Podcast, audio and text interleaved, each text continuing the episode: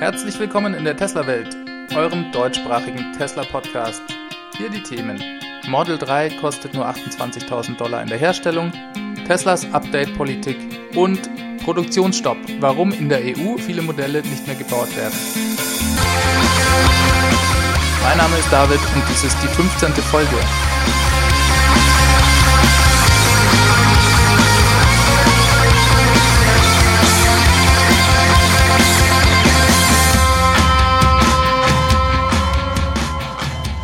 So, also herzlich willkommen zurück in der Tesla-Welt. Schön, dass ihr wieder am Start seid. Wir steigen direkt mit einer schönen Meldung ein, und zwar bekommt das Model drei neue Rücksitze, beziehungsweise hat sie schon bekommen. Tesla hat dem Model drei neue Rücksätze mit einer besseren Polsterung verpasst. Da sind jetzt Fahrzeuge mit Fahrgestellnummern in den achtzehntausendern aufgetaucht, die bereits diese besser gepolsterte Rückbank haben. Es scheint auf den Fotos so, als ändere dies die Sitzhöhe nur unwesentlich. Daher denke ich, ist auch weiterhin die exzellente Kopffreiheit hinten gegeben und leidet darunter nicht.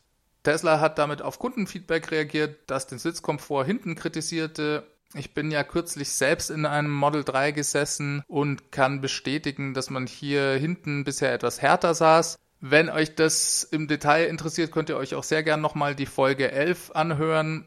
Ich persönlich empfand das jetzt nicht als extrem störend, aber es ist mir schon aufgefallen. Also längere Fahrten sind jetzt sicherlich deutlich angenehmer für Passagiere im Fond. Eine Sache, die Tesla von anderen Autoherstellern unterscheidet, ist die Art und Weise, wie mit Upgrades und Verbesserungen umgegangen wird. Punkt eins sind die Over-the-Air-Updates. Kein anderer Autohersteller vermag es heute, die Software sämtlicher Systeme per Software-Update über das Internet zu verbessern, so wie Tesla das macht. Manche schaffen das inzwischen im Bereich Infotainment im Auto, aber das war's dann meistens auch schon. Punkt zwei sind kontinuierliche Hardware-Updates. Tesla bringt nicht wie andere Autohersteller alle paar Jahre eine neue Version seiner Fahrzeuge auf den Markt, sondern lässt Verbesserungen kontinuierlich in die Produktion einfließen. Beide Punkte bedeuten einen massiven Geschwindigkeitsvorteil. Einerseits lassen sich so Fehler sehr schnell beheben, siehe die Bremsinkonsistenzprobleme bei Model drei, die Tesla ja bereits nach nur einer Woche per Over-the-Air-Update lösen konnte. Aber auch Kundenfeedback kann ebenso sehr schnell adressiert werden. In der Folge werden die Fahrzeuge über die Zeit einfach besser. Sogar die Fahrzeuge, die schon verkauft sind und beim Kunden stehen. Jetzt kann diese Politik aus Kundensicht ja auch etwas ärgerlich sein, zum Beispiel wenn man gerade sein Fahrzeug bestellt hat und Tesla eine Woche später eine größere Änderung vornimmt. Aber selbst da lässt Tesla, wenn möglich, mit sich reden. Als zum Beispiel die hundert Kilowattstunden Variante des Model S und X eingeführt wurde, bekamen Kunden, die kurz zuvor das Spitzenmodell mit neunzig Kilowattstunden bestellt haben, die Möglichkeit, auf das größere Modell zu wechseln. Also Tesla versucht da schon, den Kunden alles möglich zu machen, soweit es eben geht. Weitere News zum Model drei. Elon Musk war diese Woche auch wieder fleißig auf Twitter unterwegs und hat weitere Infos zum Thema Model drei veröffentlicht. Eine Meldung war, dass Tesla die Performance-Version des Model drei als Testfahrzeug in die Stores bringen will. Und zwar bereits in vier bis sechs Wochen. Natürlich in den U S A. Das geht ein bisschen in dieselbe Richtung wie Teslas Politik, wenn möglich immer das bestausgestattetste Modell dem Kunden als Leihfahrzeug zu geben, sollte der Wagen mal im Service sein. Zumindest machen sie das ja so bei Model S und Model X. Dann beantwortete Elon auch noch die Frage, wann es denn die Möglichkeit gäbe, das Model drei zu leasen. Da meinte er, wenig überraschend, jetzt erstmal gibt es kein Leasing. Das würde sich einfach zu negativ auf den Cashflow von Tesla auswirken. Er sieht ein Leasingmodell vermutlich erst in sechs bis neun Monaten. Er findet den Weg der Finanzierung sowieso besser, weil er sagt, dass Banken eben sehr konservativ sind, was den Restwert des Fahrzeugs angeht. Das heißt, dass sie den eher niedriger ansetzen und Tesla-Fahrzeuge aber eben meistens einen sehr guten Verkaufswert haben. Dann kündigte er auch noch eine rote Innenausstattung an, wobei er überhaupt gar keine Details dazu nannte, nur dass diese ab nächstem Jahr zu haben sei. Er hat auch nicht gesagt, für welche Modelle. Ich denke aber, dass es vermutlich Model S und Model X sein werden. Dann gab es noch ein paar Infos zu kommenden Software-Updates. Im Moment ist Tesla ja schon seit fast einem Jahr auf der Softwareversion acht Punkt eins und für die in wenigen Monaten kommende acht Punkt zwei hat er weitere Funktionen angekündigt. Das Interessanteste fand ich, dass es tote Winkelwarnsignale geben soll. Auch die Passagiere, die im Fond sitzen, sollen über die Tesla-App mehr Funktionen kontrollieren können, wie zum Beispiel Klimatisierung, Sitzheizung im Fond und so weiter. Sollen auch die Musik auswählen können. Gut, finde ich jetzt nicht so wahnsinnig interessant, aber ist ja schön, wenn es klappt. Dann soll es weiterhin ein Feature geben, dass Fehler und Probleme mittels Fotos oder auch Videos dokumentiert werden können, um diese dann beim nächsten Servicebesuch vorzuzeigen. Elon hat auch nochmal daran erinnert, dass es ja im Moment schon den sogenannten Bug Report gibt. Das ist ein Feature, das es den Kunden erlaubt, direkt Fehler zu melden. Einfach den Voice-Button am Lenkrad drücken und Bug Report sagen und danach das Problem schildern. Die Nachricht geht dann direkt an das Entwicklerteam. Und Tesla will da auch in Zukunft noch viele Verbesserungen vornehmen. Zum Beispiel soll es eben möglich sein, Geräusche bei der Fahrt direkt aufzunehmen, und Tesla würde dann den Ursprung durch die akustische Signatur des Geräuschs oder auch Triangulation bestimmen, also wo das im Auto ist. Sicher noch alles Zukunftsmusik, aber durchaus interessant, darüber nachzudenken. Dann hat Elon auch noch einem User geantwortet, der nach einer Dashcam-Funktion gefragt hat. Die Frage kommt auch immer wieder, und Elon antwortete, das wird dann vermutlich in Version acht Punkt drei ausgerollt werden. Das darf man immer nicht ganz so ernst nehmen. Wir kennen alle die Elon-Zeit. Aber es ist auf jeden Fall ein Feature, das geplant ist. Das Model drei kostet Tesla ca. achtundzwanzigtausend Dollar in der Herstellung. Dies besagt ein Bericht der Wirtschaftswoche.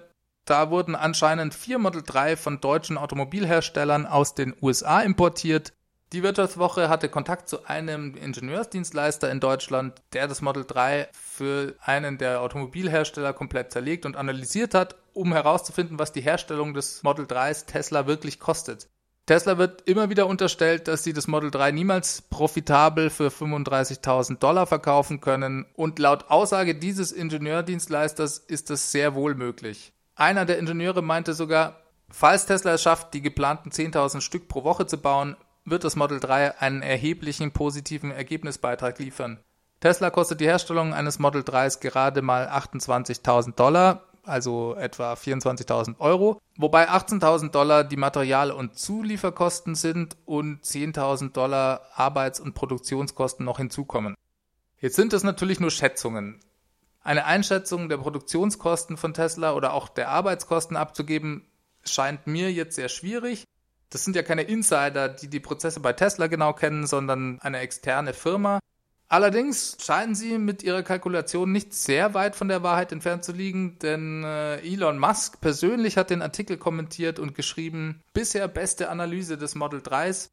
Fred Lambert von Electrek hat ihn dann noch versucht festzunageln und ihn auf Twitter gefragt, ob er denn bestätigen könne, dass der Produktionspreis des Model drei bei einer Produktionsrate von zehntausend Einheiten pro Woche bei achtundzwanzigtausend US-Dollar läge, und Elon antwortete nur, definitiv. Das ist doch mal eine Ansage. Also unabhängiger geht's ja wohl nicht mehr. Deutsche Automobilbauer besorgen sich vier Model drei in den U S A, um herauszufinden, was die Herstellung kostet, beauftragen den deutschen Ingenieursdienstleister damit. Dieser gibt eine Kostenschätzung ab. Das Ganze gerät durch die Wirtschaftswoche an die Öffentlichkeit und Elon Musk bestätigt den Preis. Eine super Story, wie ich finde. Das sollte auch ein für alle Mal der Diskussion ein Ende setzen, ob Tesla wirklich die fünfunddreißigtausend Dollar Version, also die Basisversion des Model drei bringt. Tesla wird damit Geld verdienen und nicht nur, weil sie es profitabel herstellen können. Das Model drei ist ganz abgesehen davon auch schlicht und ergreifend ein Spitzenprodukt. Sie haben bei diesem Auto einfach sehr viel richtig gemacht. Die Marge dürfte wirklich ganz beträchtlich sein, da ja nur sehr wenig Kunden das Model drei in der Basisvariante kaufen werden. Der Durchschnittspreis dürfte eher so um die fünfundvierzigtausend Dollar liegen. Tesla wollte bis Ende diesen Jahres, was die Marge angeht, einen Wert im unteren zwanzig Prozent Bereich schaffen. Das haben sie im letzten Earnings Call gesagt. zweitausendneunzehn wollen sie dann einen hohen zwanziger Wert erreichen. Dass dies realistisch ist, haben sie jetzt schriftlich aus Deutschland bekommen. Einführung neuer Abgaszyklen stoppt Automobilproduktion mehrerer Autohersteller. Diese Woche gab es mehrere Artikel in der Presse, unter anderem bei Spiegel Online und auch der F A Z. Diese besagen, dass mehrere Automobilhersteller aufgrund der Einführung des W L T P-Standards die Produktion für mehrere Automodelle stoppen müssen. Das klingt erstmal kurios, entpuppt sich bei genauerem Hinsehen dann aber als echter Hammer. Und zwar ist die E U gerade dabei, neue Abgasmesszyklen einzuführen, die ab September Pflicht werden. Davon sind nicht nur alle neuen Modelle betroffen, sondern auch bereits bestehende Modelllinien. Wenn ihr regelmäßig Tesla-Welt hört, dann wisst ihr bereits sehr gut, was der neue W L T P-Standard ist. Ich wiederhole es vielleicht trotzdem nochmal kurz. Das steht für Worldwide Harmonized Light Vehicle Test Procedure. Und zwar gab es bisher in Europa den sogenannten N E F Z, den neuen europäischen Fahrzyklus. Das ist ein Verfahren, mit dem der Verbrauch festgestellt wird, also wie viel Energie oder Benzin ein Auto verbraucht. Bei Elektroautos wird so auch eine Reichweitenangabe gemacht. Das ist ein standardisierter Labortest, bei dem der Verbrauch unter ganz bestimmten Bedingungen gemessen wird. Nachdem diese nicht sehr viel mit dem Fahrzeuggebrauch im Alltag zu tun haben, sind die Werte sehr realitätsfern. Von zusätzlichen Manipulationen dieser Tests durch die Automobilindustrie wollen wir hier jetzt erstmal gar nicht reden. Und daher führt die E U jetzt zwei neue Standards ein. Einmal den W L T P, der den Verbrauch realistischer darstellen soll. Unter anderem werden zum Beispiel auch Verbraucher wie die Klimaanlage damit berücksichtigt und einberechnet. Das kann ja durchaus auch mal einen Liter auf hundert Kilometer ausmachen. Immerhin zwanzig Prozent, wenn das Auto fünf Liter verbraucht. Gleichzeitig wird auch noch der sogenannte R D E-Zyklus eingeführt. Ein Test, der den Verbrauch unter realen Bedingungen auf der Straße messen soll. Ab September gilt zusätzlich noch eine neue Abgasnorm, die Euro sechs D Temp. Wobei ich annehme, dass die jetzt nur für Neufahrzeuge gilt. Die Einführung dieser Testzyklen ist seit über vier Jahren bekannt. Die Automobilindustrie hat sich aber wohl noch bis zur letzten Minute versucht, dagegen zu wehren und gehofft, noch drei weitere Jahre Aufschub von der E U zu bekommen. Nachdem dies so jetzt nicht erfolgt ist, scheint das blanke Chaos ausgebrochen zu sein. Viele Fahrzeuge werden die Werte für den Feinstaubausstoß nicht einhalten können und bräuchten jetzt einen Partikelfilter. Dies scheint der Automobilindustrie zu kostenintensiv oder zu komplex zu sein. Daher stellen sie lieber die Produktion ein und warten auf neue Modelle, die dann nächstes Jahr auf den Markt kommen sollen. Es sind wirklich sehr viele betroffen und sicher auch noch nicht alle bekannt. Porsche stellt komplett die Produktion ein. Man kann bis auf weiteres keinen neuen Porsche mehr kaufen. Neue Modelle lassen sich bis auf weiteres nicht mehr konfigurieren. Bestandsfahrzeuge mit veralteter Abgastechnik werden weiterverkauft. Super. Ach ja, selbstverständlich betrifft es nur die E U, das heißt Porsche verkauft weiter alle ihre Fahrzeuge in die U S A und nach Asien, wo diese Testzyklen nicht vorausgesetzt werden. Die Hersteller versuchen, Modelle, die sich besonders gut verkaufen, zum Teil noch umzurüsten oder die neuen Versionen dafür früher einzuführen.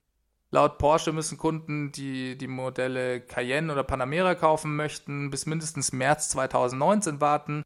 Beim neuen Elfer haben sie gesagt, könnte es schneller gehen. Herbst wird es aber auf jeden Fall. Bei Mercedes fliegen die kleinen Coupés und S U Vs aus dem Programm. Mercedes C L A und G L A sind ab Sommer nicht mehr zu haben. Nachfolgemodelle gibt es etwa in einem Jahr. B M W nimmt den M drei aus dem Programm. Es soll einen neuen Dreier B M W ab dem vierten Quartal zweitausendachtzehn geben und erst danach wird dann auch der neue M drei verfügbar sein. Gleichzeitig stoppt B M W die Produktion der Benzinvarianten des X fünf, X sechs, sechser Benziners, abgesehen mal von der G T-Version. S U Vs gibt es erst wieder irgendwann zweitausendneunzehn. Auch die Allradversionen vom zweihundertfünfundzwanziger iX sowie die Allradversionen vom X eins und X zwei sind komplett raus. Der siebener B M W fliegt in der Benzinerversion ebenfalls ein komplettes Jahr aus dem Programm. Finde ich echt krass. Von der Dieselversion dürfte der B M W nicht so viele verkaufen. Naja, und über die anderen Hersteller ist noch nicht so viel bekannt. Aber selbst V W erwartet Produktionsengpässe ab August. Wir reden in diesem Podcast ja eigentlich über Tesla. Aber das Ausmaß dieser Story war einfach so beeindruckend, dass ich es nicht unerwähnt lassen wollte. Die Industrie steht ja schon seit Jahren in der Kritik, da die realen Verbrauchswerte von den Herstellerangaben stark abweichen.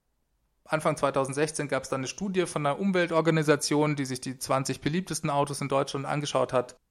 Diese ergab, dass der Realverbrauch über alle getesteten Modelle im Schnitt mehr als vierzig Prozent höher waren, also im Schnitt, als die dazugehörigen Herstellerangaben. Die Lobbyorganisation der Automobilindustrie, der V D A, nahm damals dazu Stellung und meinte, die E U sei daran schuld, da es ja immer noch den veralteten N E F Z-Zyklus gäbe. Das fand ich schon sehr dreist als Kommentar. Jetzt gibt es den neuen Testzyklus von der E U und die Autos fliegen reihenweise aus dem Programm. Den Hammer finde ich auch, dass die Testzyklen selber ja gar keine Verschärfung der Abgaswerte darstellen, es wird ja jetzt lediglich realistischer eingeschätzt, was diese Fahrzeuge auf der Straße verbrauchen. Ja, ja, ich weiß, es gibt auch diese neue Abgasnorm Euro sechs D Temp, aber soweit ich das richtig verstehe, wird diese ja nicht den Bestandsmodellen aufgezwungen. Das Ergebnis der Einführung dieser neuen Testzyklen ist also die Feststellung, dass Automodelle, die bisher ohne Bedenken verkauft wurden, reihenweise die bereits geltenden Normen der E U überhaupt nicht einhalten und daher jetzt vom Markt genommen werden müssen. Das muss man sich schon mal gemütlich auf der Zunge zergehen lassen. Die neuen Testzyklen verhindern also, dass der dreiste Betrug am Kunden weitergehen kann. Also mir ging es so, dass als ich zuerst davon gehört habe, dass ich erstmal gestaunt habe, wie viele Modelle das betrifft. Das Erstaunen hat dann aber bald auch Ärger Platz gemacht. Es zeigt ja einfach, dass all diese Modelle bestehende E U-Normen nicht einhalten und bisher nur durch einen zu laschen Testzyklus auf der Straße gelandet sind. Man kann sich sicher über vieles in der E U aufregen, aber dieser Fall gibt ja doch zumindest ein bisschen Hoffnung. Ich bin froh, dass sie die Einführung dieser Testzyklen nicht nochmal um drei Jahre verschoben haben, wie von der Automobilindustrie gefordert. Was bedeutet das jetzt für Tesla oder die Elektromobilität? Naja, ich denke, der Druck wird einfach erhöht. Das hat jetzt vielleicht keine direkten Auswirkungen auf die Verkaufszahlen von Tesla, aber wer weiß. Wenn man ein Jahr lang keinen siebener B M W mehr kaufen kann und den Eindruck hat, von den alteingesessenen Automobilherstellern nur betrogen zu werden, überlegt sich der ein oder andere ja vielleicht doch nochmal, ob er sich nicht ein Model S anschaffen will. Kein Biowaffenschutzmodus fürs Model drei. Model X und Model S haben ja den sogenannten Biowaffenschutzmodus. Ein besonders leistungsstarkes Luftreinigungssystem mit einem HEPA-Luftfilter, der das Eindringen von Viren und Bakterien in den Innenraum verhindert. Das Auto erzeugt sogar einen Überdruck in der Kabine, sodass von außen keine Luft mehr eindringen kann. Des Weiteren werden mithilfe von zwei Aktivkohle-Luftreinigungsfiltern eine Kontaminierung der Innenraumluft durch Gerüche, Stickoxide, Kohlenwasserstoffe aus Abgasen und so weiter vereitelt. Tesla nannte das System Biowaffenschutzmodus. Dies ist laut Tesla auch wirklich kein Marketing-Blabla, sondern man könne tatsächlich einen militärischen Angriff mit biologischen Kampfstoffen in seinem Auto überleben. Natürlich geht es aber primär um Giftstoffe und Luftverschmutzung.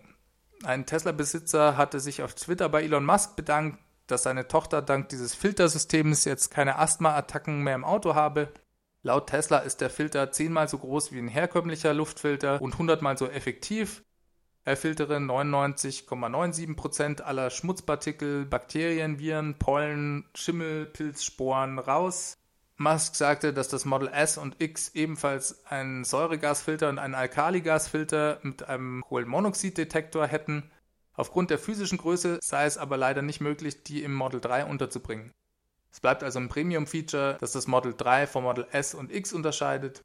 Ich persönlich fand dieses Filtersystem immer schon faszinierend. Es ist ja schön, wenn man im Elektroauto emissionsfrei unterwegs ist, aber man leidet halt weiterhin unter den Abgasen und der Luftverschmutzung der anderen. Wer schon mal zwei Stunden Stop and Go auf der Peripherie in Paris gemacht hat, der weiß, wovon ich rede. Stuttgart im Berufsverkehr ist sicher auch nicht besser. Man kann da wirklich Kopfschmerzen von bekommen. Ein super Feature in Model S und X. Auch wenn die Namensgebung Biowaffenschutzmodus erstmal vielleicht nach Overkill klingt. Der Ölmarkt schrumpft in Norwegen. Die norwegische Regierung hat jetzt Zahlen für zweitausendsiebzehn veröffentlicht. Nachdem sind zweitausendsiebzehn zum ersten Mal die Verbrauchszahlen für Benzin und Diesel zurückgegangen. Die Verkäufe für Benzin für Autos ist um zwei Komma neun Prozent gesunken. Bei versteuertem Diesel waren es zwei Komma sieben Prozent, bei steuerfreiem Diesel zwei Komma sechs Prozent. Und obwohl andere Segmente wie Schweröl oder Kerosin für Flugzeuge gestiegen sind, ist der gesamte Ölverbrauch von Norwegen damit um zwei Komma zwei Prozent gesunken. So viel machen die Autos also aus. In den letzten vier Jahren hat der Ölmarkt ein konstantes Wachstum in Norwegen erlebt. Von daher ist dieser Rückgang wirklich eine Neuerung und Experten führen das zum ersten Mal auf die wachsende Anzahl von Elektrofahrzeugen im Markt zurück. Norwegen ist ja wirklich Vorreiter, was die Elektromobilität angeht. Letztes Jahr gab es bereits Monate, in denen über fünfzig Prozent der Neuwagenzulassungen Elektroautos waren. Natürlich dauert so ein Wandel sehr lange. Es sind immer noch weniger als zehn Prozent aller Fahrzeuge in Norwegen elektrisch unterwegs. Aber das scheint bereits auszureichen, damit wir jetzt erste Auswirkungen auf dem Ölmarkt sehen. Eine interessante Entwicklung, wie ich finde. Nachdem der Markt dort schon so weit ist, was die Elektromobilität angeht, ist ein Blick nach Norwegen immer so ein bisschen wie ein Blick in die Glaskugel. Wir werden speziell diesen Markt also besonders im Auge behalten. Das Model drei kommt in der ersten Jahreshälfte zweitausendneunzehn nach Europa und Asien. Das ist eigentlich keine Neuigkeit. Diese Planung ist so schon seit längerem bekannt. Elon Musk hat dies aber nochmal auf Twitter einem User bestätigt, der gefragt hatte. Gut zu wissen, dass sich da an der Planung nichts geändert hat. Der Rollout für Märkte mit Lenkrad auf der rechten Seite ist für Mitte zweitausendneunzehn geplant. Ich denke, die Timeline für die Ausweitung nach Europa und Asien ist sicherlich auch zwei Faktoren geschuldet. Erstens hat Tesla in den U S A sehr, sehr viele Reservierungen, die es erstmal abzuarbeiten gilt. Und zweitens, dass in den U S A die Steuererleichterung für die Kunden, mit der der Kauf von Elektrofahrzeugen gefördert wird, über die Zeit weniger wird. Darüber haben wir schon öfters gesprochen. Und zwar ist das an die Anzahl der gelieferten Fahrzeuge gekoppelt. Wenn Tesla zweihunderttausend Fahrzeuge in die U S A geliefert hat, bekommen Kunden noch das laufende Quartal und das darauffolgende Quartal Steuererleichterungen von siebentausendfünfhundert Dollar. Danach halbiert sich diese zweimal jedes weitere Quartal, bis sie dann ganz verschwindet. Tesla wird diese zweihunderttausender Marke vermutlich im dritten Quartal erreichen und das heißt, die U S A bekommen bis Ende zweitausendachtzehn die volle Steuererleichterung. Von dem her wird Tesla versuchen, so viele Autos wie möglich bis Ende des Jahres in die U S A zu liefern. Noch zweitausendachtzehn neue Märkte zu eröffnen, macht also sehr wenig Sinn. So, dann sind wir schon wieder am Ende angelangt. Ich bedanke mich für eure Zeit, fürs Zuhören. Ich hoffe, ihr hattet Spaß. Es gab am fünften Juni eine Aktionärsversammlung von Tesla, über die ich noch nicht berichte, weil ich vorher aufgenommen habe. Das besprechen wir dann einfach in der nächsten Folge. Ihr könnt mir wie immer Feedback schicken an feedback at teslawelt punkt de. Gerne auch eine Sprachnachricht. Einfach mit dem Handy aufnehmen.